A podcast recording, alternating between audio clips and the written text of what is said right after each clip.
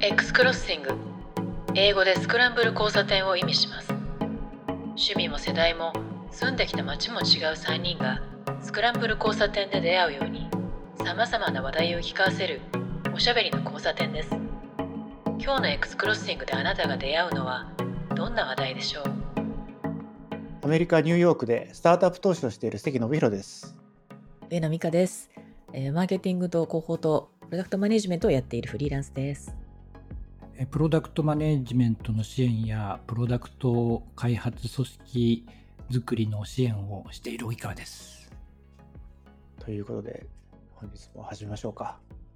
最近、まあ、業業界というかね、ネット的にすごく AI がすごくすごくあの話題なので、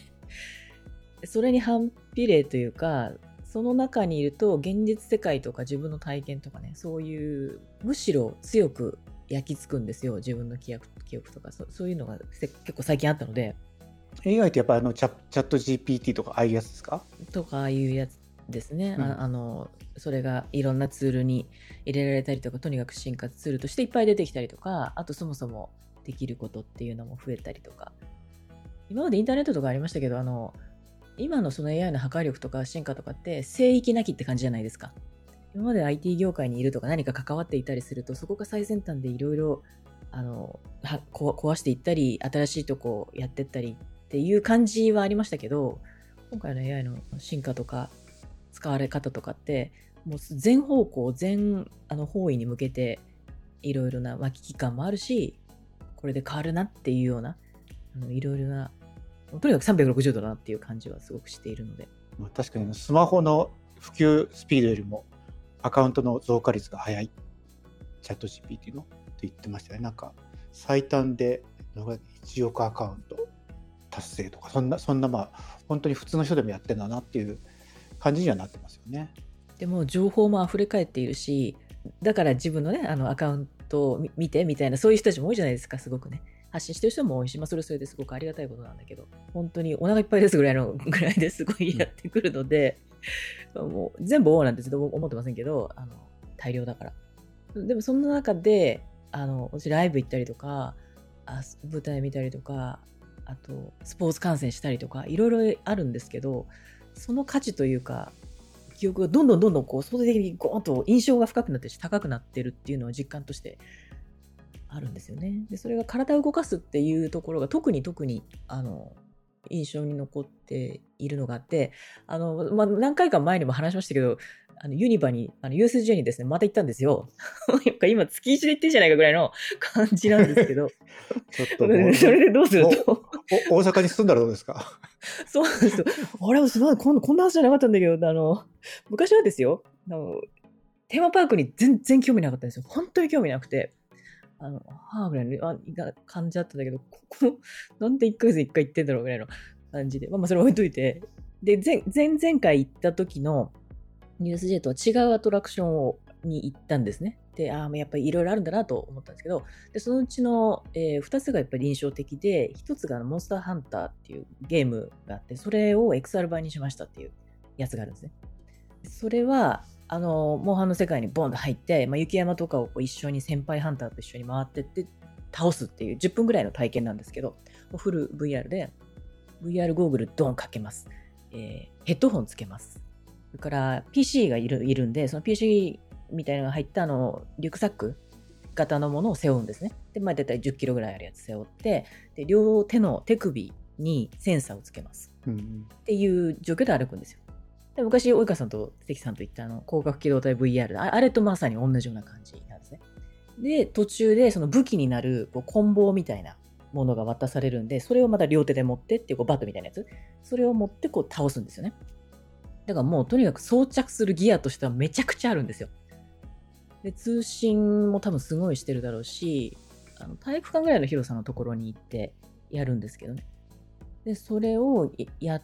たら、本当にインストラクション10分、装着10分、体験10分みたいな感じなんですけど、もうたった10分の体験なんですけど、ものすごい、やっぱ自分が歩くんですよね。歩いて移動する。そろそろと歩いて移動する。で、ゲームの中では、こう手両手使って崖を登るっていうとか、あと武器を持ってドラゴンを倒す、モンスターを倒すっていうのがあるんですよ。で、それが、本当に上から振り下ろす、下から切りつけるみたいなものなんですけど、全身使ってやるのが、もうあまりに爽快で、あの、モンハンとか楽しいのはわかるし、いろいろ、もう、ゲーム実況とかでよく見たりするんですけど、自分が死のうとなんだろう、目の前なんか真っ赤になってね、攻撃されて、多分これすごいダメージだなと思っても、ものすごい楽しいんですよ。あの、腕をこう振り上げるっていうだけと、自分がこう動いているっていうのが、VR の中のその脳が認識する世界の近くと、体の動きが一致してるんで、ものすごく良かったんですね。で、広角の時も、あの、えー、トリリストをね、ハントするみたいな感じで行きましたけど、それとまたさらに動きが大きくなっていたので、このその身体性っていうのがいかに大事かっていうのをものすごい感じました。VR ゲームでビートセーバーっていうのがあって、はい、前から飛んでくるブロックをこうライトセーバーでこうバンバンバンバン切っていくっていうゲームなんですけど、ものすごい売れてるやつで。で、私、あれをやるためにオキュラスクエストを買ったぐらいの 感じがあるんですけど、あれもすっごい動くんですけどね、こうやって、バンバン切ってて、爽快感があるんですけど、それもやっぱ共通してるのは体のその身体性っていうのだなっていうのをすごい強く感じて、VR は VR でものすごい没入感があったりとか、あの再現性とかっていうので、引きつける要素はすごいたくさんあるんですけど、やっぱ体、身体性っていうのがものすごくあの加わると超超強力になるんだなっていうのを思ったのが。広角機動隊の我々が体験したものと比べると、その VR 的なテクノロジーの違いというよりも、その体を動かすっていうところをうまく使ったそのゲームとしてのなんだろう進展があったっていう感じですか？なんかちょっとさっきの美香さんだとこう振り上げたり下ろしたりっていうところの体を動かすっていうところで非常に何でしょうあの面白かったっていうに言われたと思うんですね。なのでちょっと広角機動隊と今回のモンハンでしたっけ？のところなんかテクノロジー的には何が違いになるのかなっていうのが分かると面白いんですけど。何がテクノロジー的にはあもう数年経ってるからなんでしょうね。何が違うやっぱ VR も多分だいぶ良くなってるんですかね。だいぶ良くなってるとは思いますけどでもそんなにこう明らかにこっちがなんかものすごい解像度が高くなってるとか視野学みたいなあ視野学とかないか。あんまりそれは感じなかったですね広角も相当あの精細に描かれてたのもあったのでその手を振り上げたりっていうところにちゃんと反応してるわけですよね。あしてますね。そうです、ね、それが広角の時にはできなかったんですかね。どうだろうあれ交換の時あの銃型の持って、うん、あんまりこう振り上げるとかなくてこう構えてボタンを押すみたいな感じでしたよね。ですね。だからやっぱ人間のこの素早い動きにこう反応できるようになったりであとはその握っているこれ刀かなんかなんでしたっけ？うんそうですねはい。それに対しても多分フィードバックが来るいわゆるハプティクスみたいなやつが入ってるんだと思うんですけれどそこら辺とかがよりなんか良くなってたりするんですかね。あそうかもしれないですね。あの武器4つ選べて、うん、あの超でっかいボウガンと斧と刀とって4種類あるんですけどボウガンの場合はこう持ってるやつをこう構えるんですよ前方に。で自分が持っていてでリロードするときはここにトリガーがついていてあのよく VR コントローラーにあるトリガーがついててそれを押すとガチャってこう降りてドンとあの前方が上がってくるような感じですね。で、斧とか刀だと、その鳥が使わなくて、本当に振り、えー、自分の振り回したものがこう追従してくるっていう、そんな感じでしたね。でも、じゃあそこはあんまり変わってない感じ。うん、でも、それって結局、どのぐらい、もう6、6年ぐらい経ってますよね、その、あの、コントローラーとかって出てきたのって、リフトの時も多分、リフトの途中でなんか追加で売り売り出されたりとかしてたから、多分そっからとはそんなに変わってないのかなっていう気もするんですけどね。確かに技術的な解説があるような、なんかあるのかな。で工学の時ってなんか体育館みたいなとこで、あの僕らはその影に隠れたりとかしてる風になってますけど、実際は別にただ単にあの普通にだだっ広い四角いところを歩き回したわけじゃないですか、僕らって。うんうんうん、今回のモンハンのやつっていうのは、なんかその動くルートとかが決められてるんですか？それとも自由に動けるんですか？あ、えっと、それもいい質問で、決められてます。で、ユーザー、プレイヤーからすると、あの、先輩ハンターについていくっていう感じなんで、4人パーティー組むんですね。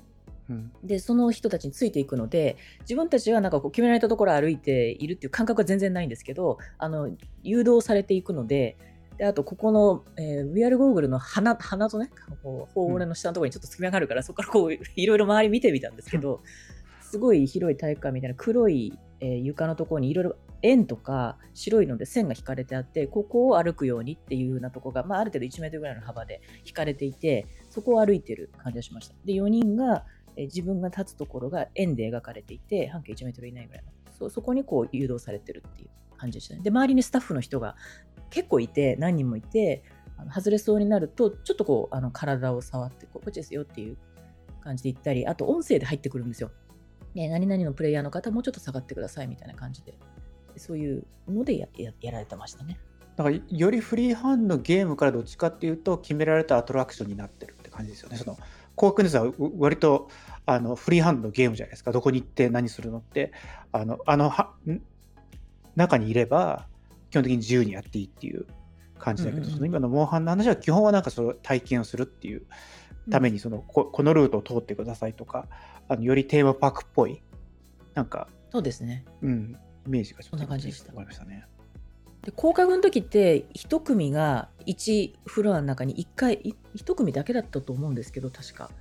ででそれで10分でそうですね、2対2交代制だでしたよね。うん。うん。そうですよ4ねでその2対2 4人ですね。2 2のペアが入ってその1組でやってたと思うんですけどその空間の中で。モンハンの場合は4人1組が、えー3セット。3セットか4セットぐらいやってでその人たちが同時に同じような体感ぐらいの広さのとこで、まあ、10メートルぐらいの価格ですかねそれを開い開けてプレイしてたっていう感じですね。だからなんか体感ゲームって実はその VR の斜めから結構いっぱいあるじゃないですか。例えば、あのもうすごい古いのでいくとレースとか、あの車とかバイクとかっていうのに実際に乗って動かすみたいなやつとか、パンチするとか、ね、でいろいろそのゲーム、ゲーム自身はね、もう何十年もその実際に体を動かすってやつが結構あったと思うんですけど、なんかその今の話を聞くとやっぱりもうちょっとそのえーと決められた体験のやつ。でも、実際にそれも聞いても、なんか僕もユニバーサル・スタジオのフロリダに行った時に、もう25年ぐらい前ですけど、やっぱりなんかその、なんだっけな、バック・トゥ・ザ・フューチャーのデロリアンに乗るみたいな、なんかそんなようなアトラクションがあって、別に多分乗っていくとなんかこう、画像がバンバンバンバン切り替わって、あの、過去に行くとか未来に行くとか、確かそんなやつがあって、それ揺れるとか、いうのがあったから、なんか、その、確かに VR 使ってるっていう意味で言うと少しリアルになってるけど、なんかそこ自身は、その、大きく今までと変わったって感じはしないなっていうのはちょっと思って、ただそのさっきの広角の時に実際に何もないところでこう自由に動けてっていうのはなんか少しゲームとしてはフリーハンドが増えたっていう感じがしたんで、なんか、うん。なんかその辺のこうや決められたやつをそのより体感あの没入を上げるためにこう暗くしたりとかその座ってるとこを動かしたりとか場合によってはなんか匂いとか、ね、その水蒸気出したりとかっていうのはなんかずっと今までやってるのの延長っぽいんですけどやっぱりフリーハンドでどこにでも行けるあのゲームの設定ってそうじゃないですかその例えば。うん。なその決められてないことができるっていうか決められてないことをやっても全部コンピューターが。こう処理をしてそれに対するリアクションしてるっていうなんかそういうゲームっていうのはなんか僕はそっちの方がすごいワクワクするんですよあの本当に隅っこの方に行ったりとかしてずっと隠れててもオープンワールドですよね。そあの、あれですよね。ゼルダのせ世界観ですよね。うんうんうんうんあれがね確かにそうオープンワールドでどこでも行けるっていうのが VR でできたら自分の体も動かしてっていうのができたら相当面白いだろうなと思います。むちゃくちゃ広い場所そのに時の広さとか、そうそう そう。それから、あの、下がこう自動的に、あの、ランニングマシンみたいな感じのものとかね、そういうのを開発してるとこ確かありましたけど。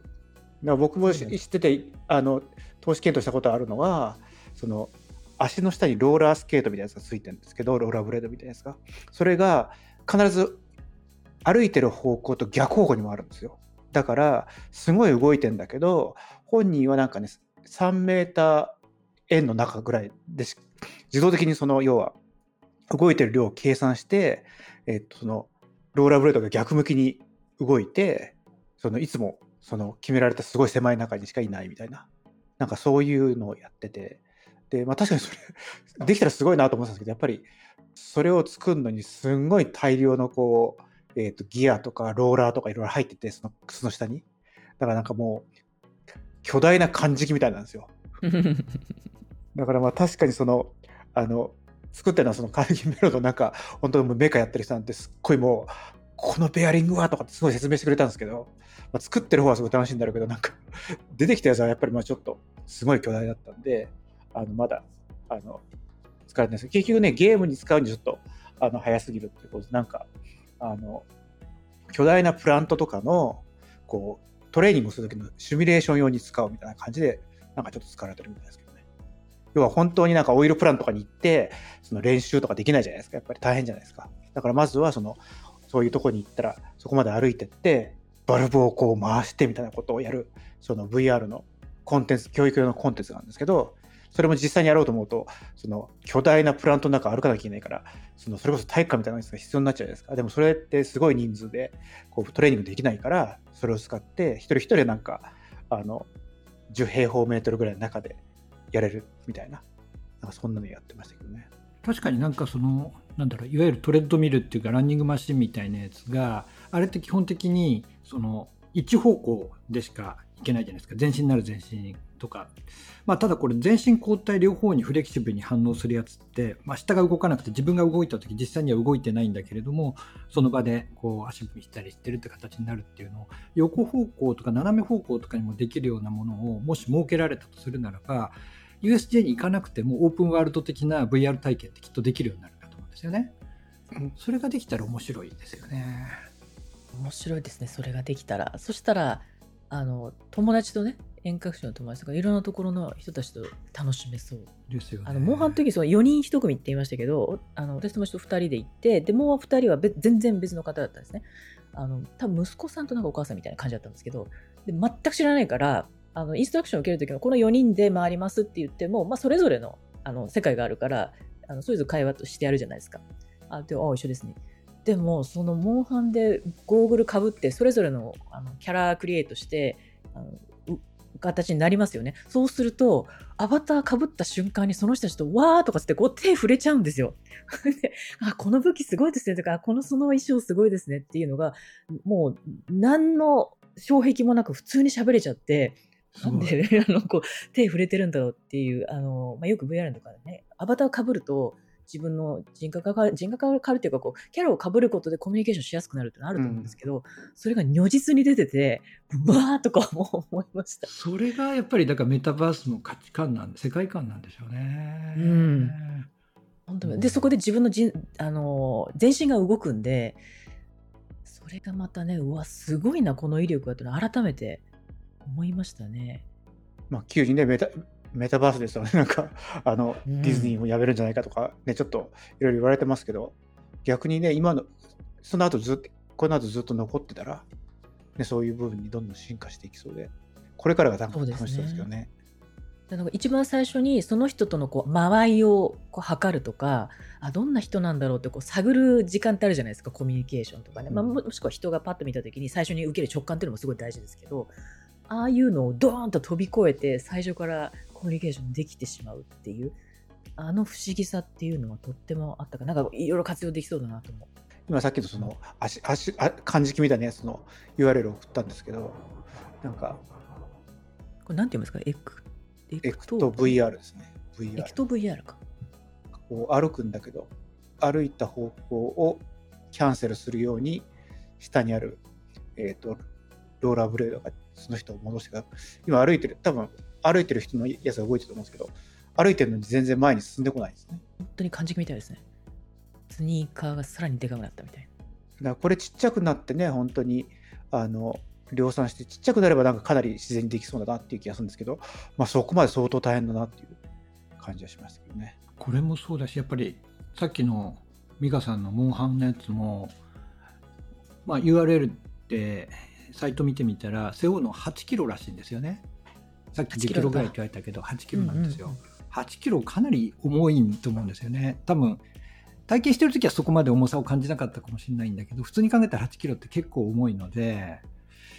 やっぱりこれがもう少し軽くならないとあとその履くあの感知器みたいなやつもそうだし、うん、そうするとなんか一気に普及しそうな感じもしますよね。そうですね。8キロか。数字で見るとやっぱりすごい重いって思いますね。女性とかなんか、あの、米袋ちょっと時代古いけど、そんな感じだから、ぶ攻殻の時も、攻殻の時より、なんかこう縦長だったので、ちょっと軽めの、こ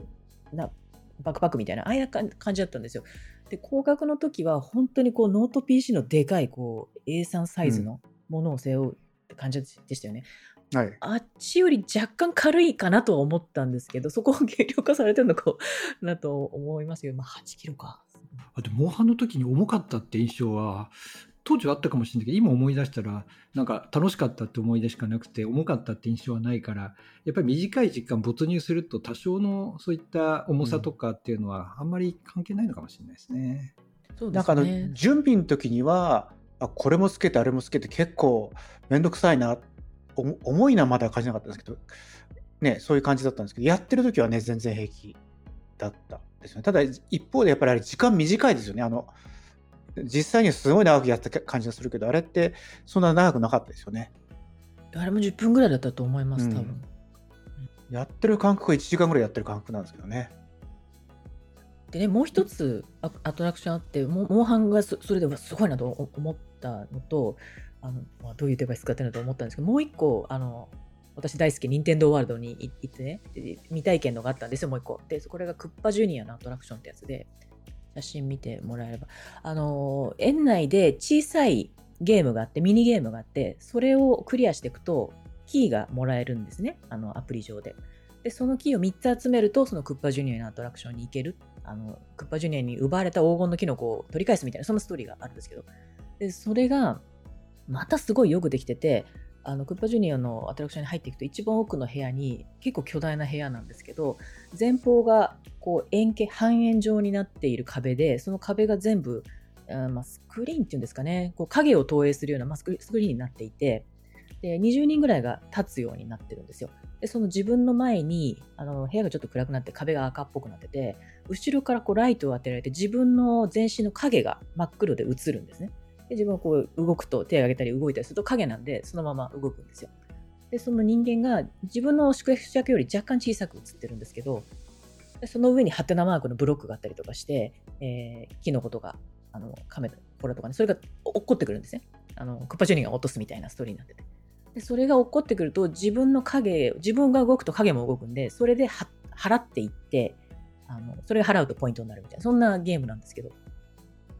それが自分の動きをもあの本当にライトで照らされてるような影の動きなんでスムーズに動くんですよねあとモンハンと一番違うのは何のギアもいらないんですよ自分の身一つで行ってその場に立つだけでで体をガンガン動かしていくとえーポイントもあるし、コインもあるし、で、時々あのスターとかファイアフラワーも降ってくるんで、それをゲットするとこうパワーアップするんですよね。そういうものがなっていて、で、壁と自分の中のももので、それも本当数分の体験なんですけど、めちゃくちゃよくできてるなと思って、あの身一つでいけて、身体性がものすごいあって、で、満足度めちゃくちゃ高いんですよね。これよくできてますねうんすごいよくできてる。若干自分よりこう小さく、だから、まあ、う後ろか前とかからなこうあのスキャンしてるんでしょうね、自分の全身を。で、その自分の姿が影っていうのがまた、あの処理も多分軽くしてるんだと思うんですけど、影でも全然自分ってすぐにわかるし、子供からと、あの老人じゃないんですけど、ね、年齢層高いとこまでみんなが楽しめるようになっていて、この2つの設計思想とかこうアプローチの違いがものすごい際立っていてですね、どっちがいいって悪いものじゃなくて、どっちも楽しかったんですよ。あの、モンハンとかテクノロジーが今こういうのできてるよ、これでできるんじゃないっていうアプローチでいくと、モンハンみたいなこうギアめちゃめちゃ背負うんだけど、没入の世界もあって、っていうのができて。で、任天堂みたいに、あのギア何にもいらないけど、もうとにかく身一つで行って遊べるようにできている。で、それがストーリーとも一緒になってるっていう、で満足度が高いというのが、なんかこのあの作り方のアプローチの違いっていうのに、なんかいい痛く感動しましたね、すごく。ゲームって基本的にほら例えばマリオとかをやっててもあれって自分を投影してやってますよねうんうんうんうん。だからそれをすごいうまくやっててこれ多分さっき影って言って処理の話してますけどこれってすごいレーテンシーっていうかディレイがすごい少ないようにできるじゃないですか。だから自分が動いたらほぼ同時にその影も動くわけですよね。だから人間脳だと簡単にそのえ向こう側に入り込むってことできるじゃないですか。だからなんかそれをうまく利用しててきっと多分その完全にそのディテールまでこう再現しなくても脳がもう勝手にそれって自分だって保管して自分のこう動いてるのと同じように動くんだったら多分一瞬のうちにあの向こう側にあるそのキャラクターが自分のもうあのコピー分身って脳がすぐ認識するんでしょうねきっとね。うん、そうでしょうね。で、ちょっとだけ影が小さくなってるって言ったんですけど、手を動かす分には自分の動きとあのほぼ同じレイテンシーなしだったんですけど、上にジャンプするとき、あのブロックがあって、これうん飛びたいってこうなったときに、上にジャンプするときだけドーンと大きく飛ぶんですよ。うんあのなんか自分がものすごい飛んだような錯覚を起こさせるぐらい影が動くので、自分が飛んだものより多分ビュイーンってこう動く感じが入入ってましたね。それはなんかマリオのつもりでルイージをやると飛びすぎちゃうみたいなそういうそういうあの感じですか？そうか、ルイージはそうか、背高いもんね。その代わり滑るみたいなそういう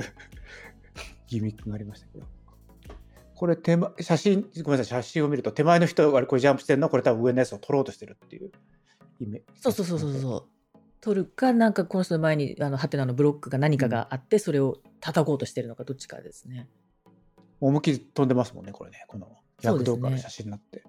でもちっちゃい子供の前にあのめちゃくちゃでっかいバルーンが落ちてきてるのも映ってると思うんですけどこれも普通のバルーンとでっかいバルーンとあってでバルーンが落ちてきてるから自分がポンポンポンって避けたくなるんですよね。でそうするとそれがあの腕でやったらポワーンって言ってあの弾むしジャンプしたらものすごい勢いでボーンと上に弾むしっていう。でこれ真ん中のこ子供とか多分多分5歳ぐらいもっとちっちゃいのかなうん。みたいな感じですけど、もう完全にこれ入り込んでますよねこの姿勢とか見ても。そうそうそうそう。多分すごい直感的に分かるところですよねきっとね。そうなんですよね。本当に何の、ほもう本当その通りで、何の説明もいらないですよ。入って、あの、どこに立つかも分かるようになってるし、ここに立てばいいんだっていうのも分かるし、で、立つと目の前に自分が映ってるんで、あってすぐ分かるんですよね。あの、スーパーマリオのデザインの説明したついっていう本があるんですけど、あれあれと同じように、あ、こうすればいいんだな、ついついやってしまうっていうのが本当至るところに実装されてて、で、モンハンの場合は最初にインストラクションが10分と装着時間が10分あるんで、あれがないと多分すぐできないんですよ。なんだけど、任天堂の方、まるでなしっていう。すごいなと思いました。そのサービスとかね、いろいろプロダクトとか考える上で、取扱説明書がないとか、本当直感的にっていうのはこういうことなんだなと思って、結構本当衝撃を受けましたね、改めて。これ今回初めて言ったんですか？これ今回初めて行きました。なぜ前回行かなかったんだろうって。これ、これ、これもう一回やりたいなってやっぱ思うわけですよ。もう一回行って、観察したくなるから、あの、入った時もね、あれ、どこにカメラがあるんだろうとか、見ちゃうんですけど、まあそ、そんなことよりまず楽しまなきゃっていうのがあるから、全然観察しきれてないところがあるんですけどね。なんかなんだか言った気になってきたなってきた。ぜひ次回ね、日本来た時行ってください。デジタルなものとのその身体性っていうのを考えていくと、この、まあ、ゲームに限らず、いっぱいあるじゃないですか、今サービスとか、なんか、エンタメもそうだし、プロダクトもそうだし。ふっとこう思い返した時に、あの、チームラボがやってるボーダーレス、あの、豊洲とか、まあ、前、オドワイパーにあったやつが、あれもそうですよね、水に入るとか、その中に自分の動きに魚とか花がこう反応するとか、書いたものがえーデジタルに取り込まれて追っかけるとちょっとこう逃げていくとか。ああいうようなものもそうだしあとライトとかバルーンの間をこう自分で避けていくとか。ああいうとあれも身体性があるからなんかすごい記憶に焼き付いてんですよね。それもなんかあるしあのディズニーリゾートもやっぱやって楽しいのはインインタラクションがあるものなんですよね。自分で何か打ってゲームしてフィードバックがあるみたいなそういうのがなんかよりより求められてる気がするなみたいな感じがしました。監視をするだけだとねやっぱり家で十分できるようになってますもんね最近ってねもうねね VR も含めてねそうですねストーリーをあの追体験するとかうん世界観を体験するっていうのは確かにそうですね。この場から動かなくてもっていうのは。でね昔だったらだんだんだんねホームシアターみたいに大きく画面してたけど今って逆にスマホとかで、ね、見てっていうのも増えてるじゃないですか。その普通にただ視聴するだけだったら。でもだからそれでも十分今昔だと僕すごい大きいテレビとかすごい好きで買ってたんですけど最近とかそういうの嫌なのってまあ見るのもセットアップするのもいろんなのめんどくさいからやっぱりだんだんだんだんあの逆にまたテレビぐらいの大きさでもまああの、ね、音響とか良ければ十分没入できるしっっていうふうになった時にやっぱりそのインタラクティブであるっていうことはなかなか家でできないからなんかそういう部分っていうのがやっぱりその実際に行く。でできればその複数の人と一緒にあのインタラクションする。それがなんかデジタルの中にこう取り込まれていってそれを追体験できるみたいのが多分非常に今あの今のテクノロジーですごいやりやすい感じになってるのかなという気がしますよね。ちょっと前に去年末にあの東京大学の山中俊二先生っていう方がいらっしゃってあの Suica とか Suica の改札とかねあれをデザインされたプロダクトデザイナーなんですけど山中先生のその退官、の記念展示をやったんですよでそこでいろいろなデザインが展示されてたんですけどそこの人の動きに反応するオブジェクトっていうかそういうのが結構あってあの、まあ、一つアートの要素なんですけどこうイソギンチャクみたいなこの手がいっぱい出てるでかいオブジェクトがあるんですけどそれが人が近づくとなんか反応したりとかあとは人が近づくんじゃないのかな？なんかあの有機的なものとして動くように見えたりするんですよね。であとあの時計の針なんですけどでっかい時計の針。でも時としてあの針が時々好き勝手に動くんで時計を示さないみたいなそういうのがあったりとかあとオウムの形をしたようなこんなちっちゃいロボットみたいなのがあってそれが手を当てるとその方そっちの方向にこう押すような感じで手を感知するとババババってこう動くようなものがあったりしたのでなんか人の動きとそのそれに反応するインタラクションみたいな。それがやっぱ一番記憶に残って面白面白いなと思いました。デザインの面でも。今、オウムって言いましたけど、あの、パロットじゃないですよね。あの、あの、です。今あの、すいません、ナウシカのそうです。その オウムです。自然にちゃった。こうあのでかいオウムね。あああいう形のちっちゃい、こう、あのそう、今、僕は画像、ね、ジェスチャー見えたから分かったんですけど、多分音声だけの人だと、どっちだろうって思う。オウムじゃなくて、オウムですね。ナウシカに出てくる、あの、ムニャーってやつです。やつです。あんなやつ。ね、なんか何かを作るとか、あの、サービスとかイベントを作るとか、そういう時になった時に、どういうふうに、あの、印象に残してもらうかとか、その世界観を作るとか、あとは、そこに対してお金を払ってもらうとか、なんかそこに身体性とかね、ものすごいなんかキーワード、キーになるようなものが、これから、もっと増えてくのかななんて、ちょっと思いました。ちょっと、あの、メモを見てて、一個だけ気になった他のやつ、他のやつはみんな割とその、感激とか演劇とか舞台を見たとか、ライブとかなんですけど、東京ドームの話だけなんかちょっと、あの、違ったんで、なんかこの話ちょっと教えてほしいなって思ったんですよ。東京ドームはですね、あの、スポーツ観戦も結構好きなんですけど、もう何十年かぶりで野球を野球として見に行ったんですよ。あの、まあワールドベースボールクラシックをね、こう、話題だった昨今。で、それ、それ、その WBC とは別に、あの、普通に野球は久々に見に行こうかなぐらいの感じだったんですね。で、そこは、あの、球場ってやっぱりスタジアムとかって非日常な感じすごいするじゃないですか。うん場所のあのパワーとしてね。で、あそこにビールを飲みに行きたいっていう、こう、ビアガーデンとしての球場みたいな感じだったんですよ。で、そこにビールを飲みに行きたいなと思って、東京ドームを取ったんですね。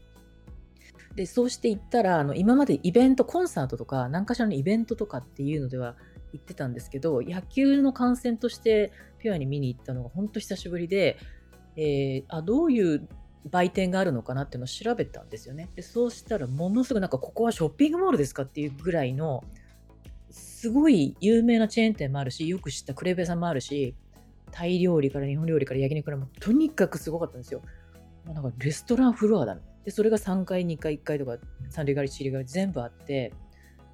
サイト見ました。あれ、これ、外のモールの話なのか、球場の話なのかと思ったら、球場の中らしいと。で、実際に行ったら、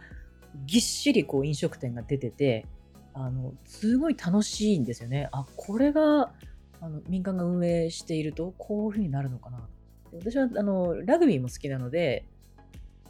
試合はそっちが多いんですねラグビー見に行っでそれって国立競技場とかあの秩父宮とかあと日産スタジアムとかそういうとこながすごい多かったんで国立競技場なんて、まあ、いわゆるスタジアム、えー売店なんですよ。スタジアム売店スタジアム飯なので売店数もそんなに多くないしいわゆるなんかよ無無名なというかねスタジアム的なものメニューしかないんですけど、東京ドームいっぱいあって、で、かつそのそれぞれのあの東京ドーム全体が現金使っちゃいけませんというのがバーンと張り紙もしてあって、あの全てキャッシュレス決済を推奨してる、そこしか、それしか使えませんよっていうのが、もうあの公言されてて、それ見たときにすごい爽快だったんですよね。おお、素晴らしいと。で、野球見に来る層とか考えると、あの現金を使いたい人とかね、結構いることもあると思うんですよね。世代とかもあるし、まあ、あと、ちょっと、あの、キャッシュレスとかに苦手意識持ってる人もいるかもしれないし、でもそれを現金なしです。受け付けません。全部、あの、クレジットか電子マネーにしてくださいっていうのが書いてあって、使う側としてもそれはパパッと早いし、あの10円単位とかね、1円単位までやられる必要ないし、お店側もあのそこに人員とかこうあんまり割かなくていいじゃないですか。ピピってやってもらえればいいので、受け渡しも早くなるし、でここがなんかすごい爽快でいいなと思いました。そこまで振り切ってるっていう会場とか、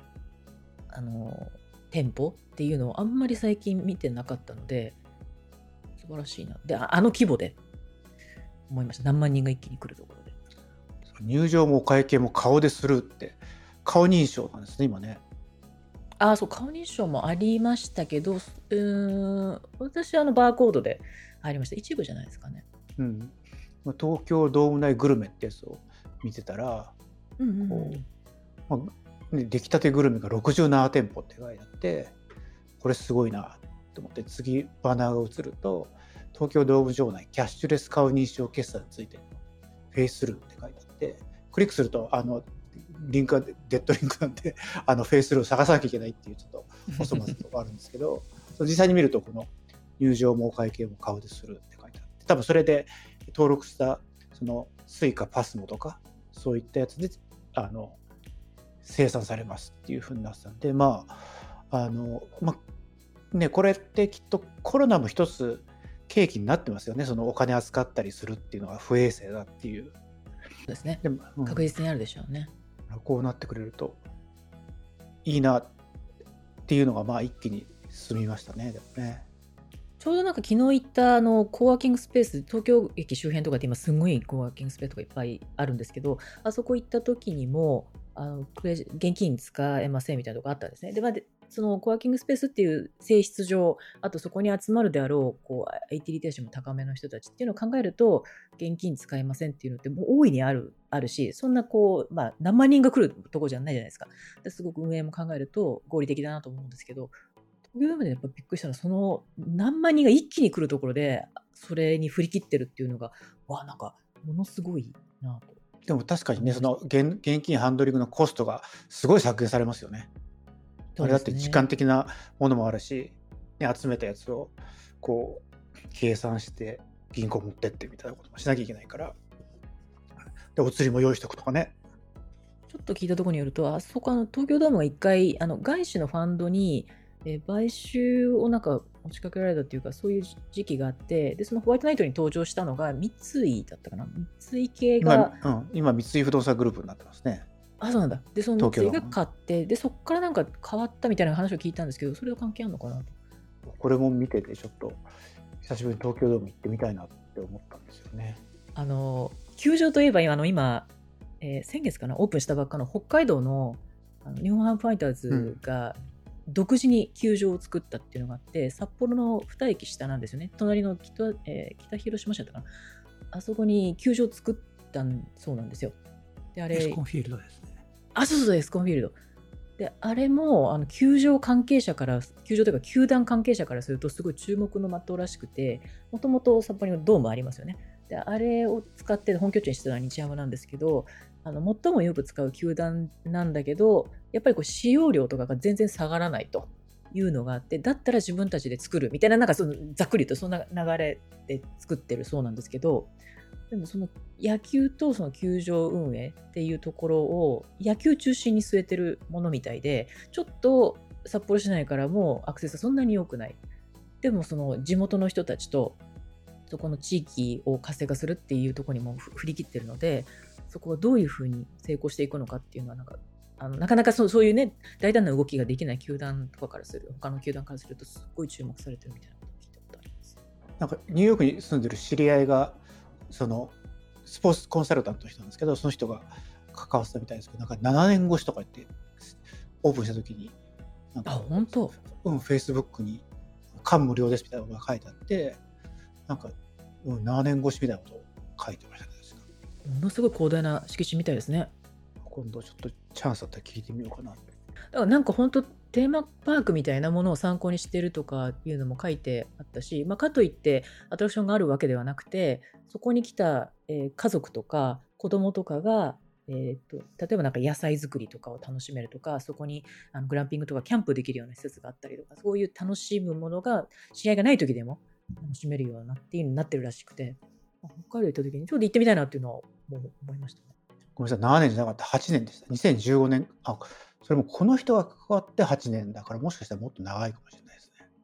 これあれですよね日ハムと札幌市の交渉が札幌市が非常にあの強気に出てそれで交渉が決裂しで北広島市の方が誘致してでそっちに行きそうになったら札幌市はいろいろ日ハム側に有利な条件も出し始めたんだけれども、まあ、それまでの交渉での強気の姿勢とかを嫌ったりあとは実際の条件が北広島市の方が良かったりっていうので北広島市の方に移動しちゃう形になったんですよね。なんかそういうのニュース記事だとか YouTube のビデオとか見るとまあ札幌は大変だねと、まあ、あれだけの、あのースタジアム維持管理するのが大変で結構札幌は日ハム逃したのは大きかったっていう風な風潮で語られてるやつは多いですね。えー、まあそうですよね。でこのエスコンフィールドってホテルが隣接してるんですよ。うん。ちょうどセンターのあたりのところに球場にもうスタジアムにこうの一部に組み込まれてるような形の、うんホテルがあるんですね。タワーイレブンって言うんですけど、で、イレブンタワーだっけな？タワーイレブンかな？で、11って、あの、ダルビッシュと大谷の背番号なんですよね。ほう。ほうほう。それから11ってつけてて、で、それからつけてるんだ。そうなんです。で、ホテルの客室のバルコニー席からスタジアムが見えるんですよ。もう完全に VIP 席なんですよ。いいですね。貴族の完成みたいな感じですね。確かにこの写真見たら本当真後ろにありますね。でそこね、確かね、サウナかなんかもあって、露天風呂かな？そこからも確か見れるはずなんですよ。最高最高。もう完全にそういうエンターテインメントとしてあの意識して作ってるところですね。ここもあれですよ、完全キャッシュレスだし、あとは楽天も、楽天は結構早かったですよね。5、6、4、5年前なのかな？忘れたけど、完全キャッシュレスですね。スタジアムだから結構、あとあれですよ、大阪万博も完全キャッシュレスにするって、この間、なんか発表されてましたね。大阪万博完全キャッシュレスってすごいと思いますよ。うん何人延べ来るんだっていうの全部キャッシュレスですからね。何百万人でしょうね。なんか新駅もできてましたできたじゃないですか、なんかあの梅田のあたりの。あ、そうなんだ。うん、で、なんかそこはもう電車に乗るところも、えーっとね、あの顔認証かなんかみたいな感じになって、それをなんか売りにしてるみたいな感じで、確か先週かなんか、今週か先週かなんかに、あの新駅ができましたって言っても、改札の入り口が普通の改札じゃないんですよ。普通のゲあのオープンゲートになってて、そこを通るときになんか、こう、確かかざすはかざすんでしょうけど、日本初とかなんとかいう感じですごい関西がこう盛り上がってましたね。ちゃんと事前に大規模実証実験とかやって、システム障害とか起きて、世界に恥さらさないようにしといてほしいなとは思いますけどね。そうですね。国内の人だけじゃなくて、世界から来るからね。そうなんですよね。それこのスイカのあのあのセンターサーバー方式の話もなんかまた違う意味で盛り上がって始まってますけどね。あれもうすぐでしたよね、切り替えね。そうですよね。なんかあの、ほら、スイカがなかった東北の県とかからなんですよね、確かに。あれって、そのローカルでできないから、そのそのサーバー方式になったから、えー、とスイカ使えるようになったんですよね、確かね。